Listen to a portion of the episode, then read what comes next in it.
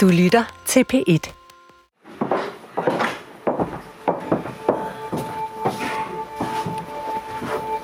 Goddag. Vi er klar til at afsige dom i sagen, og jeg læser konklusionen op. 10 kendes for ret. Så det er blevet slutningen af november, og på det her tidspunkt, der har taxichaufføren siddet varetægtsfængslet i mere end to år, uden at nogen har taget stilling til, om han overhovedet er skyldig i noget som helst. Hvilket er ret usædvanligt. Ja, og det er også mere end to år siden, at du mødes med den her kilde på den her café i København, som fortæller, at danskere har sendt droner til islamisk stat, og som i den sammenhæng jo nævner navnet Basil Hassan. Ja, hvor jeg på det tidspunkt ikke har nogen som helst anelse om, hvilken fuldstændig afgørende rolle Basil Hassan har i at udvikle islamisk stats flyvåben. Noget han jo ifølge anklagemyndigheden har fået hjælp til fra Danmark. Men her to år senere, så står vi et sted, hvor det nu skal afgøres, om de tre personer, der sidder på anklagebænken, vidste, at de hjalp Basil Hassan med at opbygge islamisk stats drone her. Deres flyvåben altså. Men da de så går i gang med at læse dommen op, så viser det sig, at det hverken kommer til at gå som anklagemyndigheden eller forsvarerne havde håbet. Episode 16. Dommen.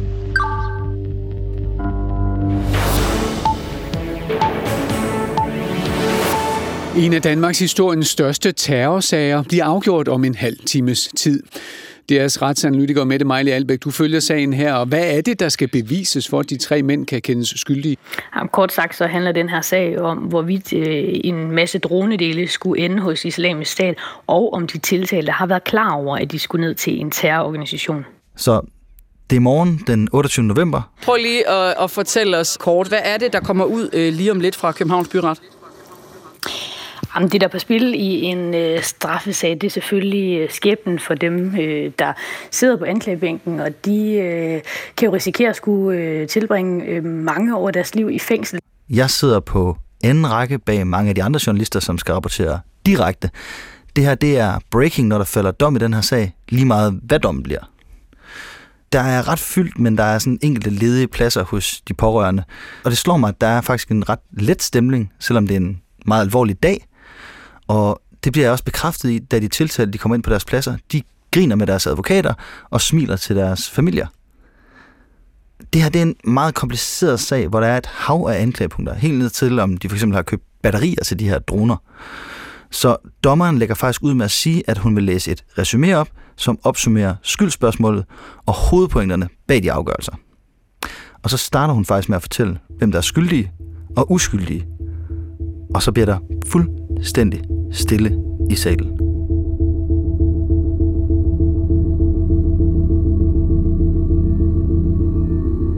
Taxichaufføren, han er skyldig.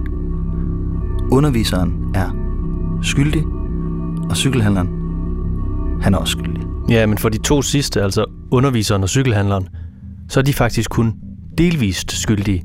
De bliver nemlig frikendt for den skrappeste anklage, der er imod dem. Mm. Jeg har travlt med at tage noter, mens alt det her det foregår, og prøve at følge med i, hvad der bliver sagt.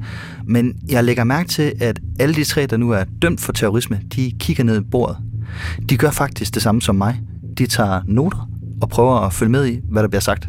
Men, men bagved mig, der kan jeg også høre, at en af de pårørende begynder at hulke, da det er gået op for hende, at de alle tre de skal forblive fængslet.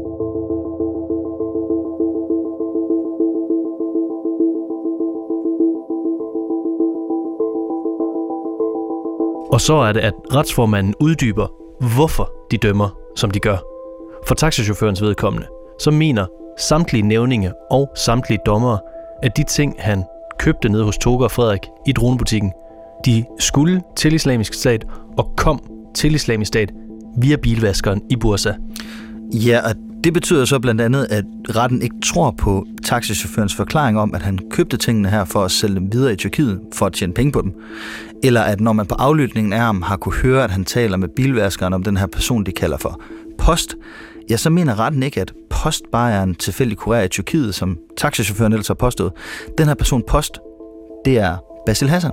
Men taxichaufførens øh, forsvar, Michael Juhl Eriksen, han argumenterede jo under den her retssag for, at PT agerede agent provokatør, altså ved at bede Toge og Frederik om at sælge det her droneudstyr så billigt, at de holdt taxichaufføren nede i butikken. Ja, men her mener retten ikke, at PT har tilsidesat de almindelige principper for agentvirksomhed, som det hedder i dommen. Altså PT gik altså ikke for langt, når de bad Tucker og Frederik om at handle på deres vegne. Nej, og så var der jo alt det her materiale fra PT, som taxichaufførens forsvar ikke havde fået, og som han jo kun bliver opmærksom på, at han mangler, efter at vi har spurgt ind til den her WhatsApp-samtale mellem Toge og den her PT-medarbejder. Ja, her kommer retten frem til, at det er rigtigt, at der er materiale, som ikke er tilgået forsvaren, men de mener ikke, at det vil føre til et andet resultat. Altså, taxichaufføren var blevet dømt, selvom forsvaren havde haft tilgang til de her dokumenter.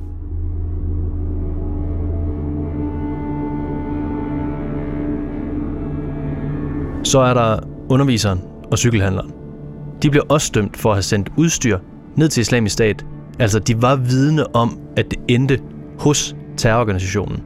Så retten tror altså ikke på underviserens forklaring om, at han troede, at de her ting skulle bruges til at måle vindforhold i forbindelse med det her vindmølleprojekt, han havde sammen med Basil Hassan. Nej, de siger direkte, at de til side sætter hans forklaring i den opsummering, som vi får udleveret.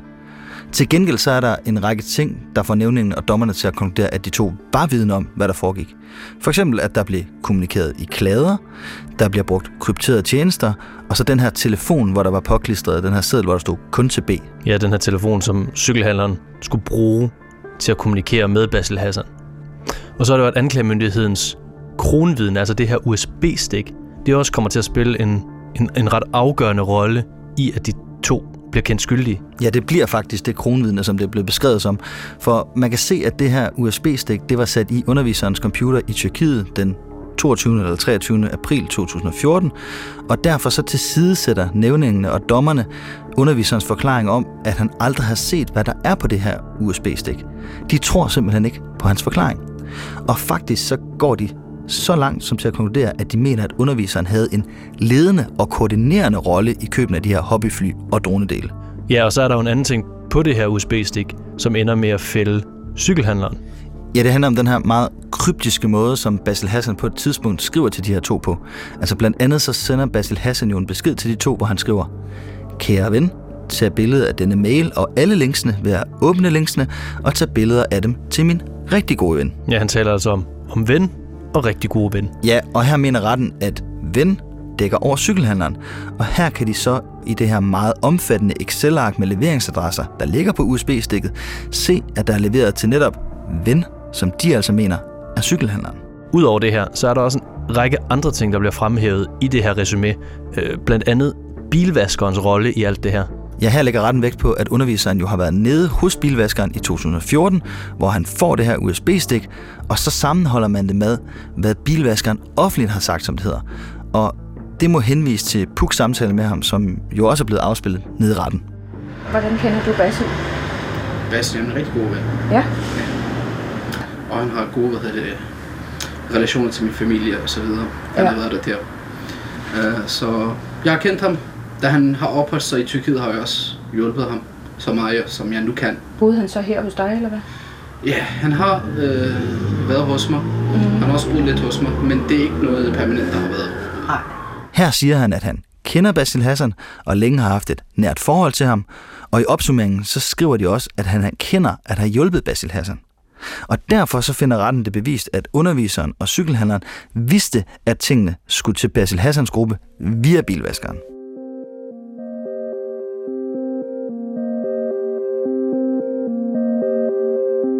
Men så er der den allermest alvorlige anklage, nemlig at underviseren og cykelhandleren ikke kun skulle have medvirket til forsøg på terror, men at de har medvirket til terror, fordi de bestilte og hentede de her kameraer, som så senere blev brugt i rekogniseringen inden angrebet på den her militærbase i Ainissa. Ja, men det blev de frikendt for. Og lige her, der bliver det ret interessant, for underviseren og cykelhandleren, de nægter begge to, at de har købt de her kameraer, som er købt igennem det her firma Action Video og hentet ned i den her motorcykelforretning i Brøndshøj. Men den forklaring tror retten ikke på. De kommer frem til, at underviseren og cykelhandleren, de købte de her kameraer, og at cykelhandleren så derefter rejste til Istanbul i Tyrkiet og afleverede det til en mand, han mødtes med dernede. Men de finder det ikke bevist, at de to var bekendt med, at kameraerne skulle bruges netop i den her rekognisering af basen i Anissa. Og derfor så havde de ikke fortsat til at medvirke til det her angreb, som det hedder. De kan altså ikke dømmes for at have medvirket til det. Ja, de bliver så at sige dømt for at støtte en terrorbevægelse og ikke for medvirken til terror. Og det er ret væsentligt, for hvis de var blevet dømt for det sidste, så havde straframmen været langt højere for de to. Det havde været en langt mere alvorlig forbrydelse, de havde begået, og her går strafferammen faktisk op til livstid. Men da de ikke bliver kendt skyldige i det punkt, så er strafferammen for faktisk alle tre op til 6 års fængsel. Og her er det så, at forsvarerne og anklageren, de er, de er ret uenige om, hvor mange års fængsel skal de tre så hver især have. Anklageren mener, at de tre skal have den maksimale straf for den her forbrydelse, de nu er dømt for, altså 6 års fængsel. Når vi har kigget på strafudmålingen i den her sag, så øh, har vi set på sagens alvor, og her kan man maks give øh, 6 års fængsel, og vi synes, at den her sag er så alvorlig, at vi skal op og ramme maks. Imens forsvaren mener, at straffen den bør være langt, langt mindre. De sammenligner med folk, der har været dernede og lavet sig værve til det, og måske deltaget i kamphandlinger dernede at, de skal, at mine klienter skal straffes på samme niveau som dem, det synes jeg ikke øh, lyder fornuftigt. Og derfor mener jeg jo, at han skal have en kortere straf, og det her ligger omkring maks to år. Og det her, det trækker dommerne og, og nævningene sig så tilbage for at afgøre. Og derfor så forlader vi i første omgang retten vidne om, at de alle tre er skyldige i at have hjulpet Basil Hassan med at opbygge islamisk stats drone her ved at sende droneudstyr ned til ham, men uden at vide, hvor hårdt de tre så skal straffes for at have gjort det her. Det får vi først at vide en uges tid senere, da der så skal udmåles straf.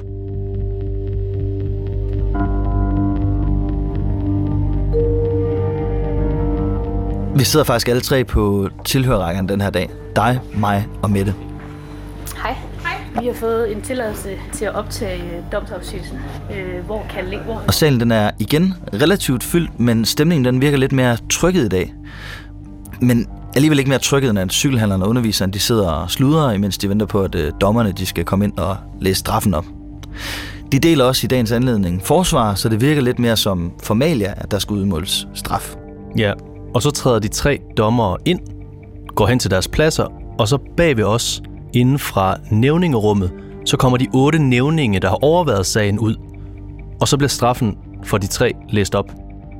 Først er det underviseren, Tiltalte fattig Atef Mohammed straffes med en tillægsstraf af fængsel i tre år og seks måneder. Retten har ved straffastsættelsen lagt vægt på, at tiltalte er kendt skyldige i at have fremmet virksomheden for terrororganisationen Islamisk Stat ved over en periode på cirka et halvt år at have indkøbt mange hobbyfly, dronedele og kameraer, hvor tiltalte havde en ledende eller koordinerende rolle. Så er det cykelhandleren, Tiltalte kuskun Ibrahim Simsir straffes med en tillægsstraf af fængsel i to år og seks måneder. Retten har ved straffastsættelsen lagt vægt på, at tiltalte er kendt skyldige i at have fremmet virksomheden for terrororganisationen Islamisk Stat ved over en periode på cirka et halvt år at have deltaget i indkøb af mange hobbyfly, dronedele og kameraer.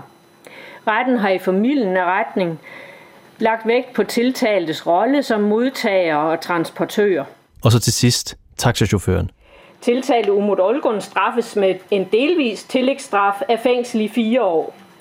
Retten har ved straffastsættelsen lagt vægt på, at tiltalte er kendt skyldige at have fremmet virksomheden for terrororganisationen Islamisk Stat ved over en periode på to år at have indkøbt mange dronedele, kameraer, herunder termiske kameraer og gasmaskefiltre. Derudover så bliver taxachaufføren også udvist af Danmark med evigt indrejseforbud. Tiltalte Umut Olgun udvises af Danmark og pålægges indrejseforbud for bestandig.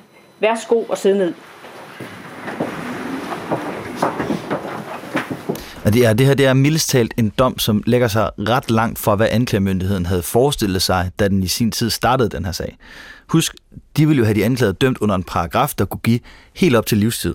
Og så derefter så bad de om seks år, og nu står de så tilbage med dommen mellem to år og seks måneder og fem år. Altså, der er et stykke imellem. Ja, og så er det, at dommeren begynder at uddybe, hvorfor straffen den altså er endt her, hvor den er endt. Og øh, jeg kommer nu med så en lille præsentation af præmisserne vedrørende straffastsættelsen og øh, spørgsmålet om udvisning. Og her kommer politiets lange efterforskning igen i fokus. Jamen, det er nemlig sådan, at nævningene og dommerne så at sige stemmer om, hvor lang en fængselsstraf hver af de dømte skal have. Og nu fortæller retsformanden så, hvilke strafmuligheder, der har været op at vende for hver enkelt, og så kommer man ind på, hvad de har lagt vægt på, når de har stemt, som de gør. Og her viser det sig, at både underviseren og cykelhandleren faktisk ender med at få en strafnedsættelse, fordi den forbrydelse, som de nu er dømt for at begå, den ligger 5-6 år tilbage i tiden. De voterende, der har stemt for at fastsætte straffen til fængsel i 3 år og 6 måneder, har i formidlende retning taget hensyn til den tid, der forløb, fra forholdene blev begået, til tiltalte blev sigtet og varetægtsfængslet i september 2018. Og vi har jo tidligere kunne fortælle, at politiet havde USB-stikket, altså deres kronvidne, allerede i 2014, og vi har også fået bekræftet fra flere firmaer, at dansk politi dengang fulgte med på sidelinjen, imens flere af de her køb blev foretaget. Politiet har altså været fuldt ud vidne om mange af de her ting, som underviseren og cykelhandleren foretog sig. Så det, at de ikke dengang anholder og sigter de to, og det kan der være rigtig mange gode grunde til, at de ikke gør, det betyder nu, at de får en mildere straf, end de ellers ville have fået. Ja, og så er der jo taxichaufføren. Hans straf bliver faktisk også sænket. Men det er fordi, han har siddet varetægtsfængslet i, i to år, imens politiet de efterforsker videre på den her sag. Ja, så er der hele spørgsmålet om taxichaufførens udvisning. Og her er de voterende bestemt ikke enige om, hvorvidt han skal udvises eller ej. Vedrørende spørgsmål om udvisning, der bemærker retten, at øh, det her hjemmel i udlændingelovens paragraf 22 nummer 1 og 6, og at det er begrundet i hensynet til den offentlige orden for at forebygge uro og forbrydelse. Taxichaufføren han har nemlig både sin kone og sine børn her i Danmark. Hans forældre bor også i Danmark, og han har selv boet 29 ud af 31 år her i landet, og han taler dårligt kurdisk og tyrkisk. De forhold, det får flere af de voterende til at mene, at han har så stærk en tilknytning til Danmark, at det vil være i strid med Danmarks internationale forpligtelser, hvis han udvises. Ja, men alligevel, så mener et flertal af de voterende, at han skal udvises.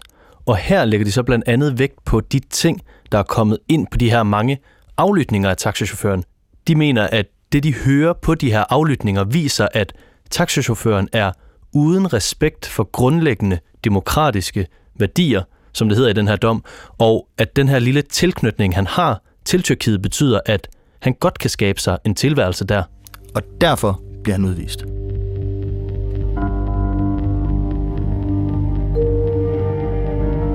Så er det her et endeligt punktum? I forhold til retssagen mod de tre, så er det med mindre, at den bliver anket.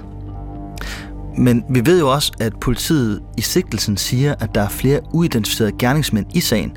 Så hvis man pludselig har beviser, der peger på, at yderligere personer har været en del af det her, så kan der selvfølgelig blive rejst en ny sag. Men som det er nu, så er retssagen færdig.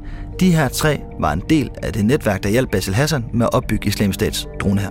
Ja, og så er der jo Basil Hassan selv. Ja, hvis han pludselig en dag dukker op og bliver anholdt, så vil der selvfølgelig blive ført en sag mod ham.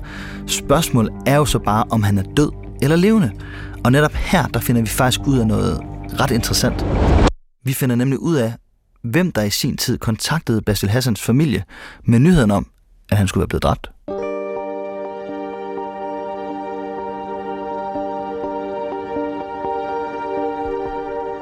Da vi møder Leila Tarlo, altså Basil Hassans øh, Yazidi-slave, så fortæller hun jo, at Basil Hassan også er gift med en anden kvinde, en hollandsk kvinde, uh, en kvinde, der sympatiserer med islamisk stat.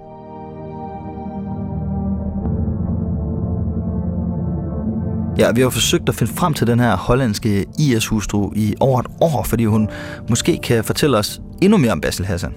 På det tidspunkt, vi hører om Umbara, så er hun faktisk stadig med IS-kalifatet i, og bor i det øh, østlige Syrien. Og det er først måneder efter, at vi hører om hende første gang, at vi får nys om, at hun er kommet ud af den aller sidste IS-lom, Barus, som er langs grænsen mellem, øh, mellem Syrien og Irak. Hendes øh, IS-navn er Umbara, og da vi hører, at hun er kommet ud af kalifatets sidste lomme, så går vi på jagt efter hende. Vi prøver ligesom at finde ud af, igennem forskellige kilder, hvor befinder hun sig henne? Kan vi komme i kontakt med hende? Og så er det, at Puk pludselig får en besked. Ja, okay, så jeg sidder her på øh, hotelværelset i Gaza, og så kommer der en besked ind på WhatsApp fra et øh, syrisk nummer, og øh, der er så en, der på engelsk skriver, Hej Puk, øh, jeg er øh, Basil Hassans øh, kone. Det vi finder ud af, det er, at hun befinder sig i Al-Hol-lejren i Syrien. Altså den her berygtede lejr, hvor, hvor tusindvis af IS-sympatisører og deres børn holdes fanget. Jeg har selv været i El lejren Det er et sted, der bedst kan betegnes som et mini-IS-kalifat i den forstand, at der bor øh, omkring 70.000 mennesker, primært kvinder og deres børn, som har været islamisk stat, er islamisk stat, som lever efter de forskrifter, selvom de nu er taget til fange og bor i den her lejr. Det vil for eksempel sige, at IS' moralpoliti stadig eksisterer, og det mærker nogle kvinder derinde, som jeg har talt med, ved, at de øh, bliver straffet, hvis de ikke går med de sorte handsker. Øh, der er for nyligt en indonesisk kvinde, der blev tævet ihjel i, øh, i LH-lejren, at de andre kvinder blev fundet død i sit telt. Hun var købet gravid, så, så det er et sted, hvor, hvor IS' ideologi lever videre øh, hos de kvinder, som jo også skal karakteriseres som at være taberne i krigen, øh, fordi de tilsluttede sig islamisk stat, og nu er de altså taget til fange og sidder der på ubestemt tid. Og der er altså en del udlændinge iblandt. Ja, og, og Puk kommer faktisk så i en situation, hvor det lykkedes at oprette en kontakt til Basil Hassans IS-kone, altså Umbara. Basils øh, hollandske hustru, Umbara, som er i El-Lejren, er stadig tilhænger af islamisk stat. Det tyder den kommunikation, jeg har haft med hende øh, på. Øh, jeg kan give et par eksempler. Øh, for eksempel så fortæller hun, at hun ikke på nogen måde anerkender de strabasser og de øh, forbrydelser, som øh, yazidi-kvinderne har været udsat for. Så vi beslutter os for at forsøge at komme til at tale med hende i selve lejren, og derfor så tager Puks fixer Mahmoud afsted mod Al-Hol.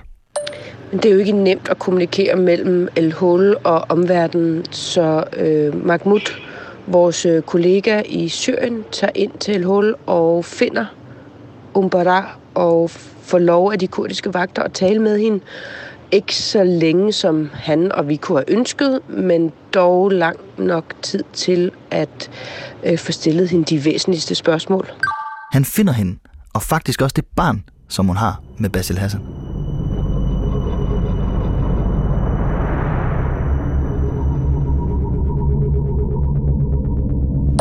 Mahmoud optager øh, samtalen med Umbara i El lejren og på optagelserne kan jeg høre en meget ung og meget piget stemme og øh, sådan helt spæd, øh, næsten uhørlig øh, på nogle af optagelserne. Mahmoud han får kun 5 minutter med hende. Og her er det så, at han spørger hende ind til det spørgsmål, som vi jo igen og igen har stillet os selv. Er Basil Hassan død eller levende? Hun fortæller, at, øh, at hun er overbevist om, at Basil Hassan er død. Og hun fortæller, at hun hørte om hans død via en besked på hendes telefon. Men at der også var en person, som fortalte hende det øh, personligt. Ja, faktisk så er det netop hende, der kontakter Basil Hassans danske familie og fortæller dem, at Basil Hassan er blevet dræbt i nærheden af Raqqa. Men hun har jo aldrig selv set hans lig. Så sige, det må være en person, som har kendt øh, Basil Hassan, som har fortalt hende det øh, personligt. Hun vil ikke sige, hvem det er. Øh, hun fortæller også, at øh, han døde efter, at de netop var rejst til Mayadin, og så var han ifølge Umbara rejst tilbage mod Raqqa. Øh, og at han altså således var blevet dræbt i Raqqa.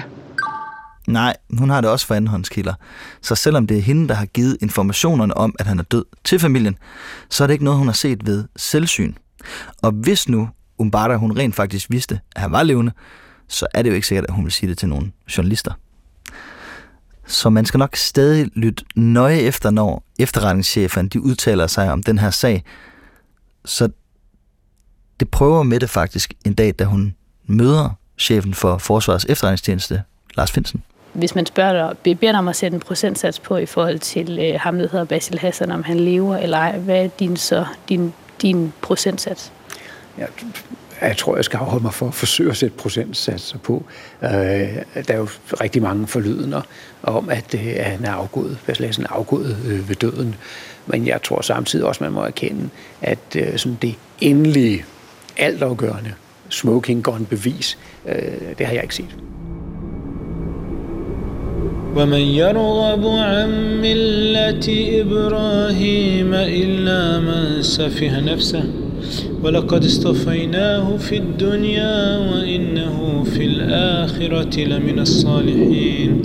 إذ قال له ربه أسلم قال أسلمت لرب العالمين.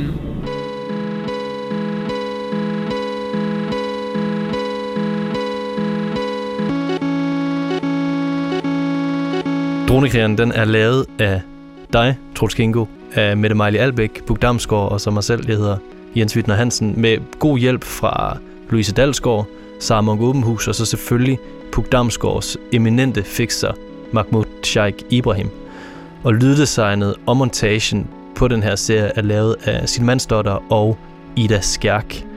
Og hvis du godt kunne lide den her podcast, så vil jeg anbefale dig også at lytte til Puk og Susanne i Syrien, hvor Puk inviterer Susanne Brygger med til Syrien for at møde nogle af de kurdiske kvinder, der kæmpede mod islamisk stat. Ja, og hvis du vil høre noget andet undersøgende journalistik fra p Dokumentar, så øh, gå ind og find udsendelsen Skønhedskontrakten, hvor vi undersøger forholdene i danske og internationale skønhedskonkurrencer. Tak fordi du lyttede med.